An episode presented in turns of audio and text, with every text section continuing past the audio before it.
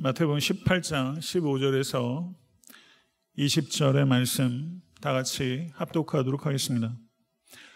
내 형제가 죄를 범하거든 가서 너와 그 사람과만 상대하여 권고하라.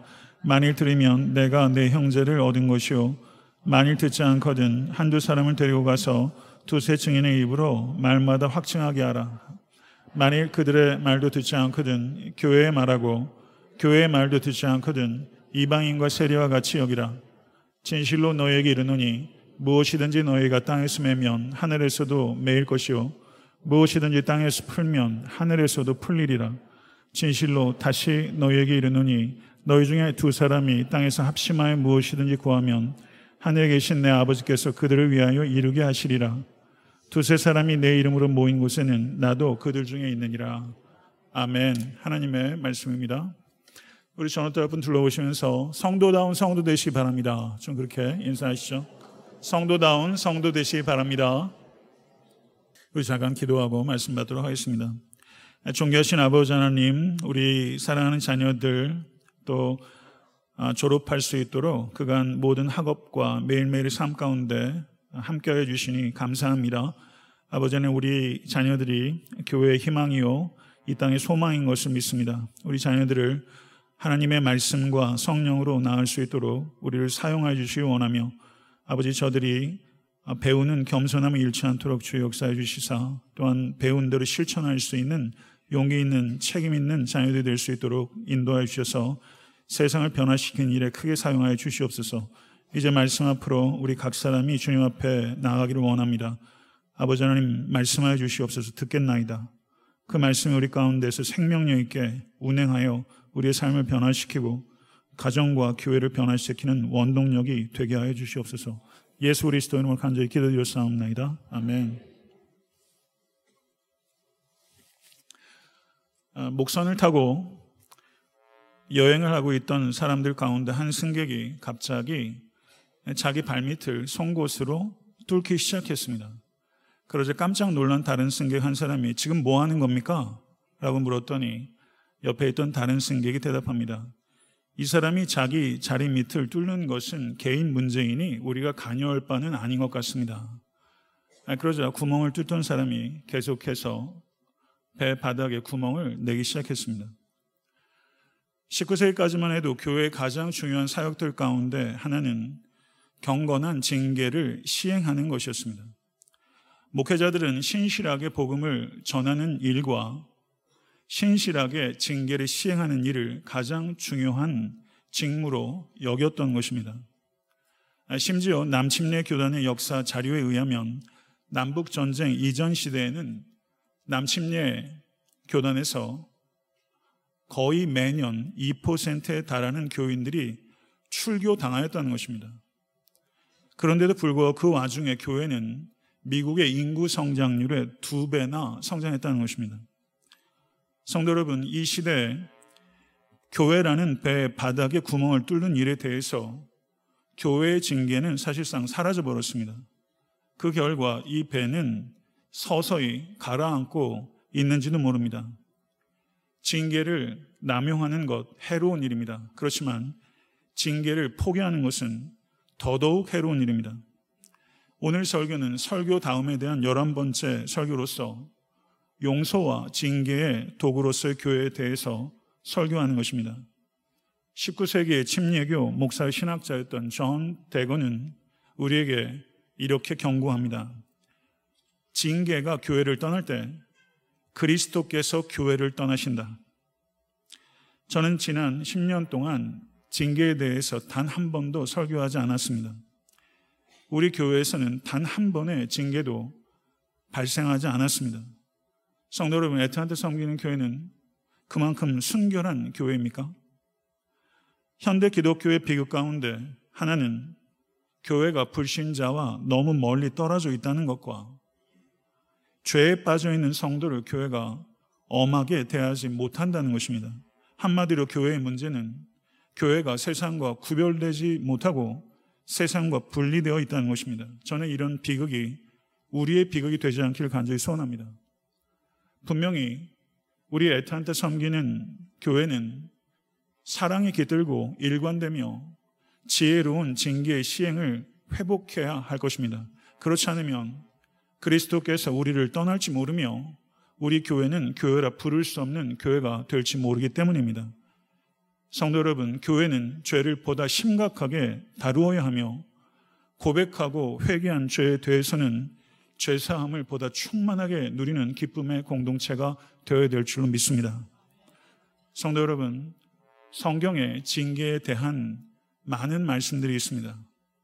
그 중에서 오늘 본문 말씀은 우리 주 예수 그리스도께서 직접 징계에 대해서 가르치신 중요한 말씀입니다. 본문의 내용으로 들어가기 앞서서 우리는 오늘 본문의 문맥을 주의해야 될 필요가 있습니다. 성경 해석의 왕관은 context 문맥이기 때문입니다. 오늘 본 말씀 18장 15절에서 20절 바로 앞에 있는 18장 10절에서 14절은 잘 아시는 대로 양 100마리 중에 길 잃은 양 한 마리를 찾는 비유가 기록되어 있습니다. 그러므로 오늘 본 말씀 18장 15절에서 20절은 길 잃은 양 한 마리를 우리 안으로 들어오도록 하는 방법이 징계라는 것을 말하는 것입니다. 죄를 눈감아 주는 것이 길 잃은 양을 찾는 방법이 결코 아니라는 것입니다. 또한 오늘 본 말씀 바로 뒤에 이어지는 18장 21절 35절의 말씀은 1만 달란트 빚진 자를 용서해 준 비유가 기록되어 있습니다. 이와 같이 오늘 본문 말씀은 돌봄과 용서의 문맥 안에 있다는 것을 기억해야 되는 것입니다. 이것은 징계의 목표는 화해이며 양떼를 돌아오게 하는 것이지 양떼가 떠나도록 하는 것이 아니라는 것을 우리에게 가르쳐 주는 것입니다. 징계가 사랑과 겸손과 용서와 회복을 위한 뜨거운 마음에서 비롯돼야 한다는 것을 성경 우리에게 가르치고 있는 것입니다. 성도 여러분, 이제 징계에 대한 우리 주님의 가르침 속으로 들어가도록 하겠습니다. 오늘 본 말씀 18장 15절에서 20절은 두 부분으로 이해할 수 있습니다. 18장 15절 17절은 징계의 세 단계에 대해서 가르치고 계시고 18장 18절에서 20절은 징계 신학적 근거에 대해서 말씀하고 있습니다. 15절 상반절을 보시기 바랍니다. 내 형제가 죄를 범하거든 가서 너와 그 사람과만 상대하여 권고하라 라고 말씀합니다. 여기서 형제라는 말을 통해서 이 징계에 대한 가르침은 교회 내에서 성도 간의 관계를 전제하고 있다는 것을 분명하게 말씀하고 있는 것입니다. 우리가 가서 권고해야 하는 죄들은 무엇이 있을까요? 저는 크게 다섯 가지 범주의 죄를 성도님들께 명확하게 말씀드리고자 합니다. 이런 죄들이 발생하게 되면 가서 권고하는 목사와 교회가 될 것입니다. 첫째, 도덕법을 명백하게 어긴 경우. 둘째, 하나님의 이름을 더럽히는 업을 하거나 일을 한 경우. 셋째, 교회 신앙 고백에 제시된 교리에 반대되는 교리를 의도적으로 주장하거나 옹호하는 경우. 넷째, 교회의 행사나 활동을 경멸하고 불화를 조장하는 경우. 다섯 번째, 별 다른 이유 없이 예배에 참여하지 않는 경우. 이와 같은 죄들은 가서 권고해야 되는 명백한 죄인 것입니다. 여기서 가서라고 번역되고 있는 헬라어가 휘파고라는 단어인데요. 이 단어가 현재 시제 명령형으로 되어 있다는 것은 지체하지 말고 곧바로 가서 죄 지은 형제를 권고하라는 뜻입니다. 성도 여러분, 편지, 요즘 편지 쓰는 사람 별로 없습니다. 이메일, 전화, 특별히 카톡 같은 것으로 이야기하는 것을 항상 차선책이지 그게 최선책이 아니라는 것입니다. 저는 특별히 성도들 간에 발생한 여러 가지 관계적 문제에 대해서 중요하고 민감한 사항에 대해서 절대 카톡을 하지 말라고 여러분들께 권고합니다. 카톡을 통해서 풀리는 것은 직성이 풀리는 것이지 문제가 풀리지 않습니다. 카톡을 통해서는 더 큰 문제가 양산되지 문제가 풀리지 않는다는 것입니다. 여러분에게 죄를 지은 자에게 가서 개인적으로 권면하는 것 저에게도 어려운 일입니다.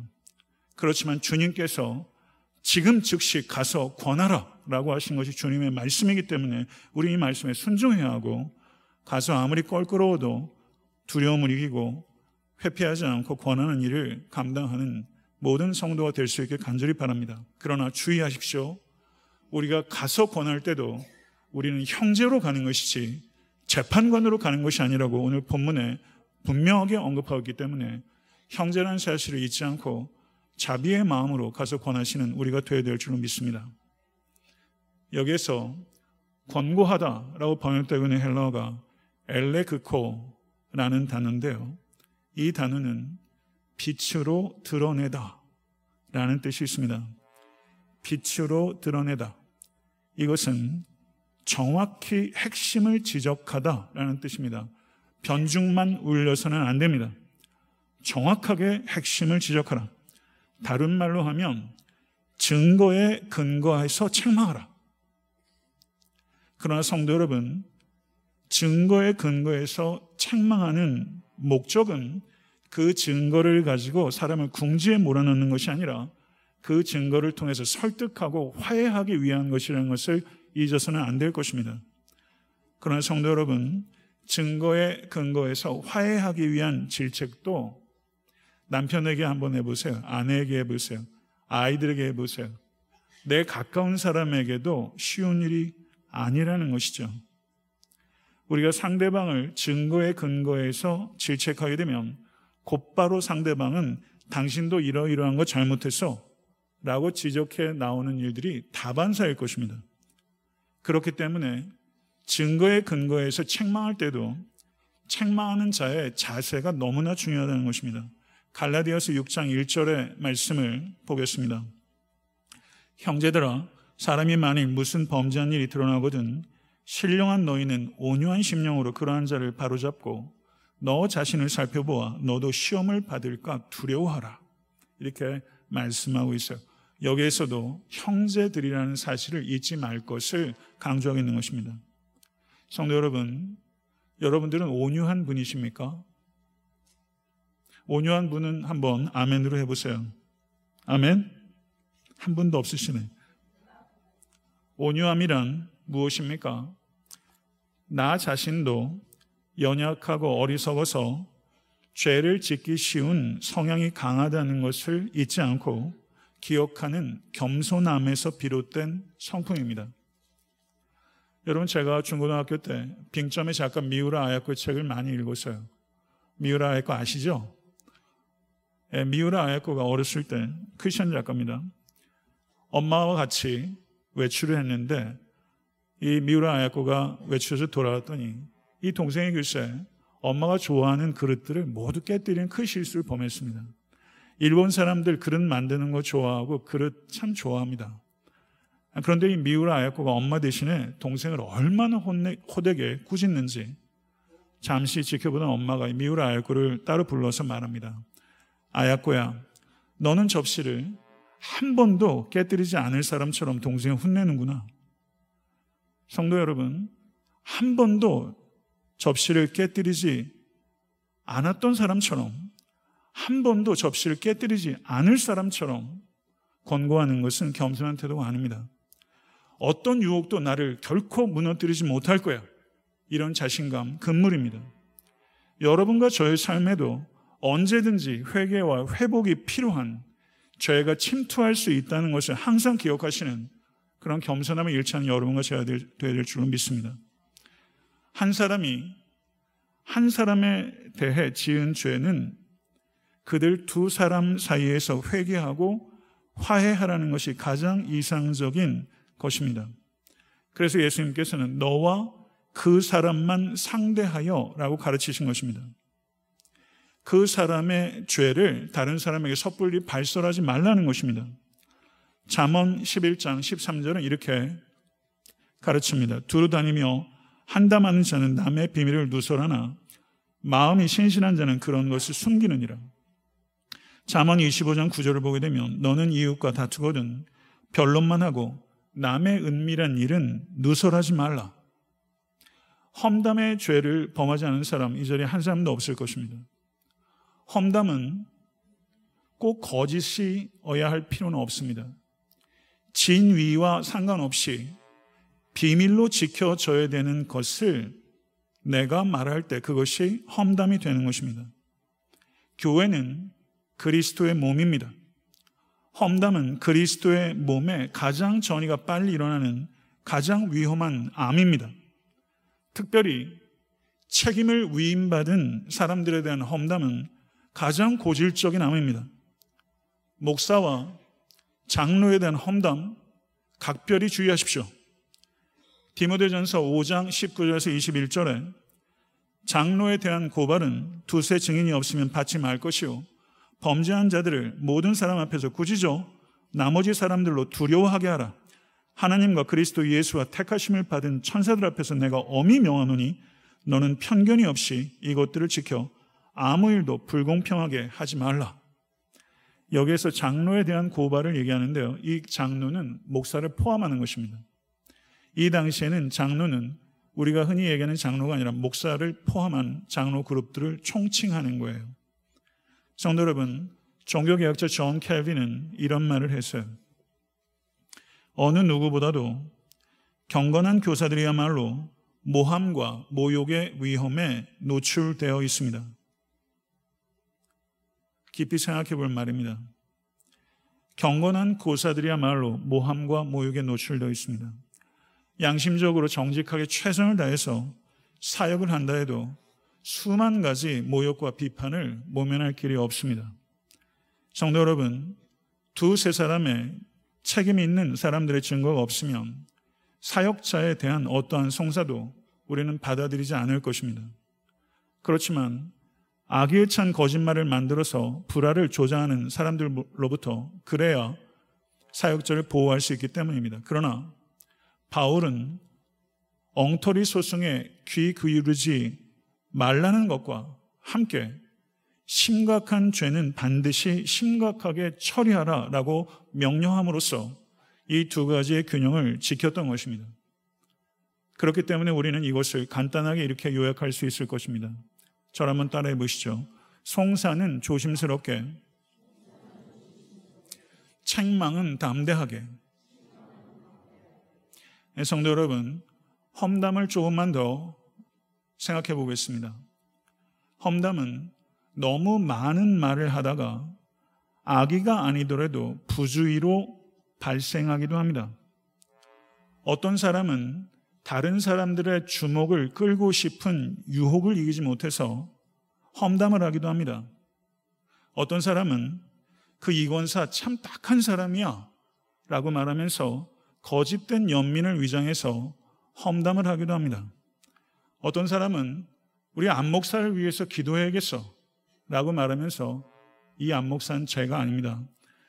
기도 제목을 내놓으면서 험담을 하기도 합니다. 김 집사와 박 집사가 사이가 틀어졌습니다. 혹시 이 자리에 계신 김 집사, 박 집사님 긴장하지 마십시오. 제가 마 집사와 피 집사로 하려고 그러다가 너무 현장감이 없을 것 같아서 김 집사와 박 집사로 얘기를 했어요. 김 집사와 박 집사가 사이가 틀어졌어요. 김 집사님은 박 집사와 화해하고 싶은 거예요. 그런데 김 집사 가까운 성도들이 계속 박 집사의 험담을 하는 것 때문에 김 집사가 참 난처해졌습니다. 그러자 박 집사와 가까운 성도들이 가만히 있지 않고 들고 일어나서 김 집사에 대한 험담을 하게 된 것입니다. 이렇게 교회의 암덩어리는 커집니다. 사랑하는 성도 여러분, 험담에 동조했다면 회개하십시오. 험담을 조장했다면 더더욱 회개하십시오. 15절 하반절 보시 바랍니다. 만일 들으면 내가 내 형제를 얻은 것이요. 라고 말씀합니다. 여기서 아쿠, 듣는다라는 것은 귀로 듣는 것을 의미하는 것이 아니라 권고에 반응해서 회개한다라는 것을 의미하는 것입니다. 징계의 목적은 얻는 것입니다. 얻는다고 번역되고 있는 이 헬러어가 케르다이노라는 동사인데요. 이 얻는다라는 동사가 귀한 보물을 획득하다라는 뜻이 있습니다. 이것이 하나님의 마음입니다. 이 마음이 우리의 마음이 되어야 될 줄로 믿습니다. 얻는다는 것은 개인적으로 상대방과 나의 관계를 회복하는 것을 뛰어넘어서 죄를 지은 상대방이 하나님과의 관계가 회복되어 귀한 보물을 되찾을 수 있도록 하는 마음, 이 마음을 가지고 가서 권고하는 것입니다. 이 마음이 없다면 가서는 안 될 것입니다. 16절 말씀을 한번 보시죠. 만일 듣지 않거든 한두 사람을 데리고 가서 두세 증인의 입으로 말마다 확증하게 하라. 첫 번째 단계가 은밀하고 개인적인 질책의 단계였다면 그 질책을 받아들이지 않을 때 두 번째 단계가 시행되는 것이고 한두 사람을 데리고 가서 확증하는 단계로 넘어가는 것입니다. 여기에서 증인들의 목적은 죄 지은 자가 죄가 있음을 깨닫고 상황의 심각함을 이해할 수 있도록 돕는 것입니다.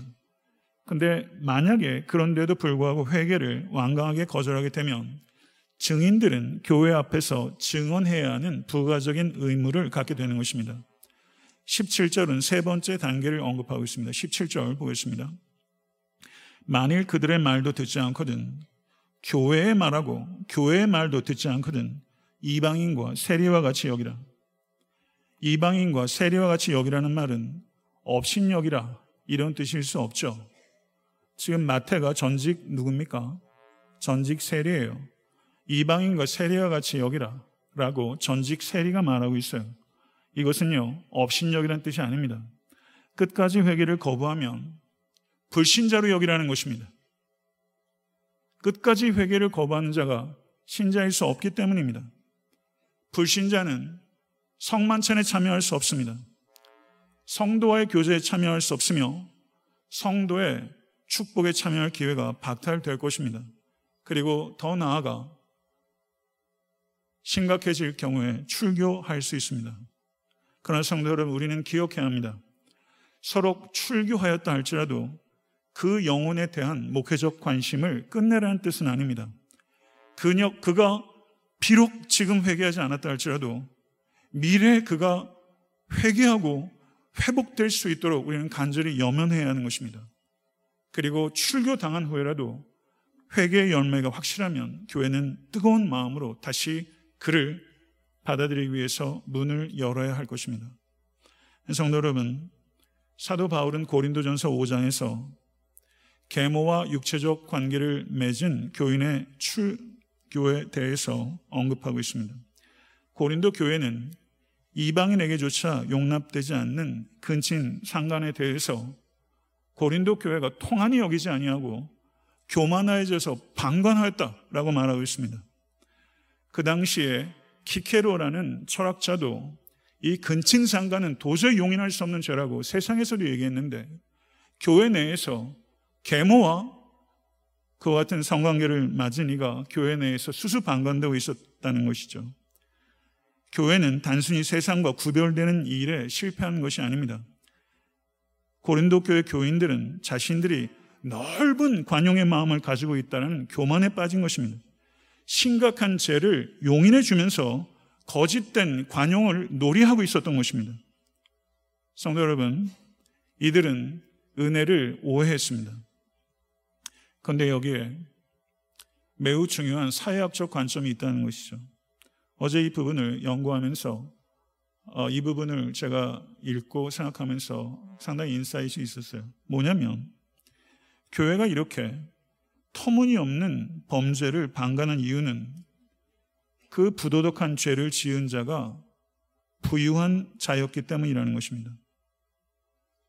부도덕한 자가 부유한 자였기 때문에 그가 교회에 기여하는 금전적 기여를 교회가 놓기를 싫어하였기 때문이라는 것입니다. 부유한 후견인을 지키기 위해 교회가 순결을 지키지 못한 것입니다. 통곡해야 할 일에 방관한 것입니다. 행여나 애타한테 섬기는 교회가 이런 죄를 범하지 않도록 우리는 깨어 있을 수 있게 될 간절히 소원합니다. 사랑하는 성도 여러분, 은혜로 값없이 구원을 얻은 하나님의 자녀라는 지위와 그리고 새로운 피조물이 되어 새로운 삶의 방식을 우리는 갖게 된 것입니다.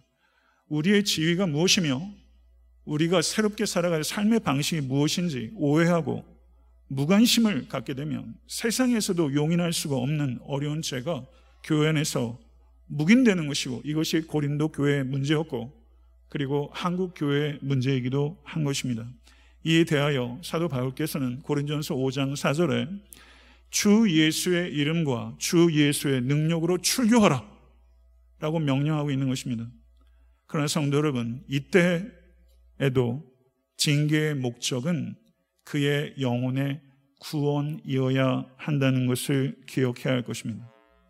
사랑하는 성도 여러분, 교회가 징계하고 또 극단적인 경우에 출교할 때에도 그 사람의 최종적인 운명은 하나님께서 결정하실 것입니다. 그에게 엄하게 죄에 대한 징계를 묻는 것은 그를 버리기 위함이 아니라 얻기 위함이요. 그의 영혼이 구원을 얻기 위한 것입니다.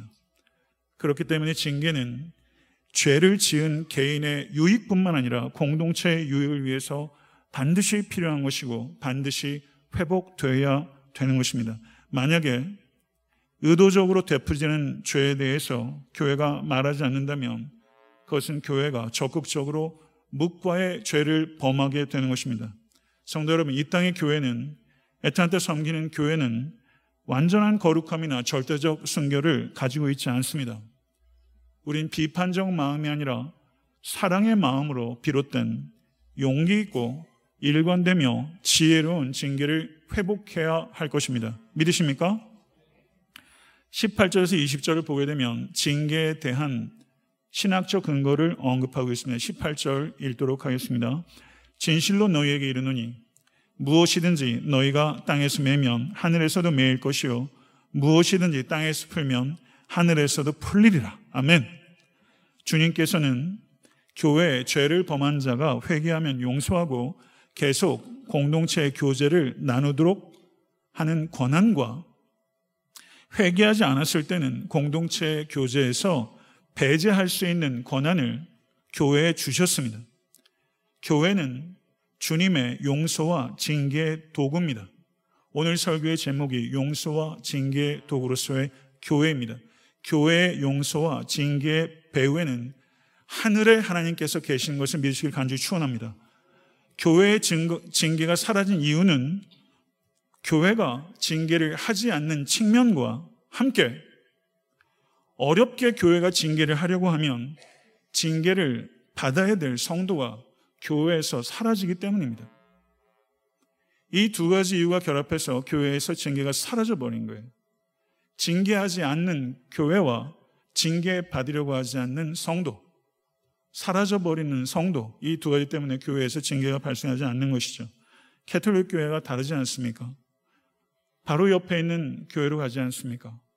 사랑하는 성도 여러분, 19절과 20절을 보시기 바랍니다. 19절과 20절. 진실로 다시 너희에게 이르노니 너희 중에 두 사람이 땅에서 합심하여 무엇이든지 구하면 하늘에 계신 내 아버지께서 그들을 위하여 이루게 하시리라. 두세 사람이 내 이름으로 모인 곳에는 나도 그들 중에 있느니라. 아멘. 그런데 성도 여러분, 이 말씀은 독립적인 가르침이 아니라 징계에 대한 가르침의 문맥 안에 있다는 것을 기억해야 합니다. 하나님께서는 모인 사람들의 규모와 상관없이 어떤 정당한 모임에 함께 하고 계심을 믿습니다. 그렇지만 하나님께서 그 모임에 항상 함께 계시다는 것을 입증하기 위해서 오늘 본문을 사용하는 것은 성경을 잘못 인용하는 것입니다. 우리는 성경을 인용할 때 매우 주의해야 합니다. 19절 말씀을 다시 한번 보세요. 19절 앞부분만 제가 읽겠습니다. 진실로 다시 너희에게 이르노니 다시란 말이 보이시죠? 18절을 보세요. 18절. 18절을 보게 되면 진실로 너에게 이르노니 무엇이든지 너희가 땅에서 매면 이렇게 나가지 않습니까? 18절에서 진실로 너에게 이르노니 19절 진실로 다시 너희에게 이르노니 그러니까 18절과 19절이 아주 밀접하게 연관되어 있는 것이죠. 그러면 19절과 20절의 이 가르침은 일반적인 기도의 가르침이 아니라 징계 과정이 진행되는 동안의 기도의 중요성을 가르치는 것입니다. 성도 여러분, 징계 과정이 진행되는 동안에 기도는 매우 중요한 것입니다. 왜냐하면 교회 안에서 발생한 죄는 한 개인의 실패로 그치는 것이 아니라 거의 대부분 영적 전쟁일 때가 많기 때문입니다. 징계 과정 가운데 드려지는 기도는 철저하게 하나님의 뜻에 부합하는 기도이며 교회에 반드시 있어야 되는 사역 가운데 하나입니다. 성도 여러분, 여러분 지금까지 신앙생활 하면서 교회의 징계가 성경적으로 이루어지는 것 본 적 아마 매우 드무실 거예요. 그리고 그런 징계가 이루어진 과정 속에서 기도하는 사람들을 보셨습니까? 아마 매우 드물었을 것입니다. 우리는 징계에 매우 신중하게 접근해야 하며 신중하게 징계에 접근하는 방식은 기도인 것입니다. 징계가 사적 이해관계나 이익에 따라 이루어지지 않고 철저하게 성령의 인도하심에 따라 이루어져야 하며 그렇게 되기 위해서 반드시 징계 과정 가운데 기도가 있어야 되는 것입니다. 징계 과정이 진행될 때 성령의 인도하심을 따라 기도하는 중보의 사역자가 될 수 있도록 부디 믿음직한 성숙한 성도가 되실 수 있게 되길 바랍니다. 그러나 성도 여러분, 중보하는 기도자들이 모든 상황들을 세세하게 알 필요는 없습니다. 왜냐하면 비밀이 유지될 수 없기 때문입니다. 말씀을 맺겠습니다. 사랑하는 성도 여러분, 징계를 받지 않도록 삶을 우리 모두 거룩하게 이끌어 가십시다. 죄를 범하였다면 징계를 들을 수 있는 겸손한 지혜자가 되십시오. 잠언 12장 1절을 한번 읽도록 하겠습니다. 잠언 12장 1절. 훈계를 좋아하는 자는 지식을 좋아하거니와 징계를 싫어하는 자는 짐승과 같으니라. 이런 말 있는 거 보셨어요? 징계를 싫어하는 자는 짐승과 같으니라. 성도 여러분, 사람이 태도가 중요한 거예요. 운동할 때도 폼을 보면 다 알아요. 인생에 우리가 갖추는 태도들이 두 가지가 있다고 저는 생각해요. 고집스러운 태도, 배우는 태도. 여러분과 저의 삶 전체의 태도가 고집스러운 태도가 아니라 배우는 태도가 되기를 간절히 소원하고 배우는 태도 중에서 최고의 태도는 회개하는 태도입니다. 교회의 징계를 받을 때 사랑하는 성도 여러분, 교회의 징계를 받을 때 교회를 떠나는 성도가 되는 것이 아니라 죄를 떠나는 성도가 되십시오. 말씀에 입각하여 사사롭게 이야기하지 않고 편벽함이 없이 징계하는 목사를 보기 원하십니까? 보기 원하십니까? 그런 목사 되도록 힘쓰겠습니다. 징계를 남발하지도 않고 징계를 포기하지도 않는 신중하고 담대한 목사가 될 수 있도록 힘을 다하겠습니다. 그럼 사랑하는 성도 여러분, 여러분에게 중요한 질문을 드리겠습니다. 제가 말씀에 입각하여 징계하면 그 말씀에 순종하여 기꺼이 징계를 받는 성도가 되시겠습니까? 어, 행복해라. 말씀에 입각하여 징계하는 목사, 말씀에 입각한 신중하고 담대한 징계를 기꺼이 듣는 성도, 그런 목사와 성도가 결합될 때 그 교회는 거룩한 교회요. 이 땅을 깨끗하게 하는 능력 있는 교회가 될 줄 믿습니다. 그런 교회와 그런 목사와 그런 성도와 만날 수 있는 애타한테 섬기는 교회가 되기를 간절히 소원합니다. 기도하겠습니다.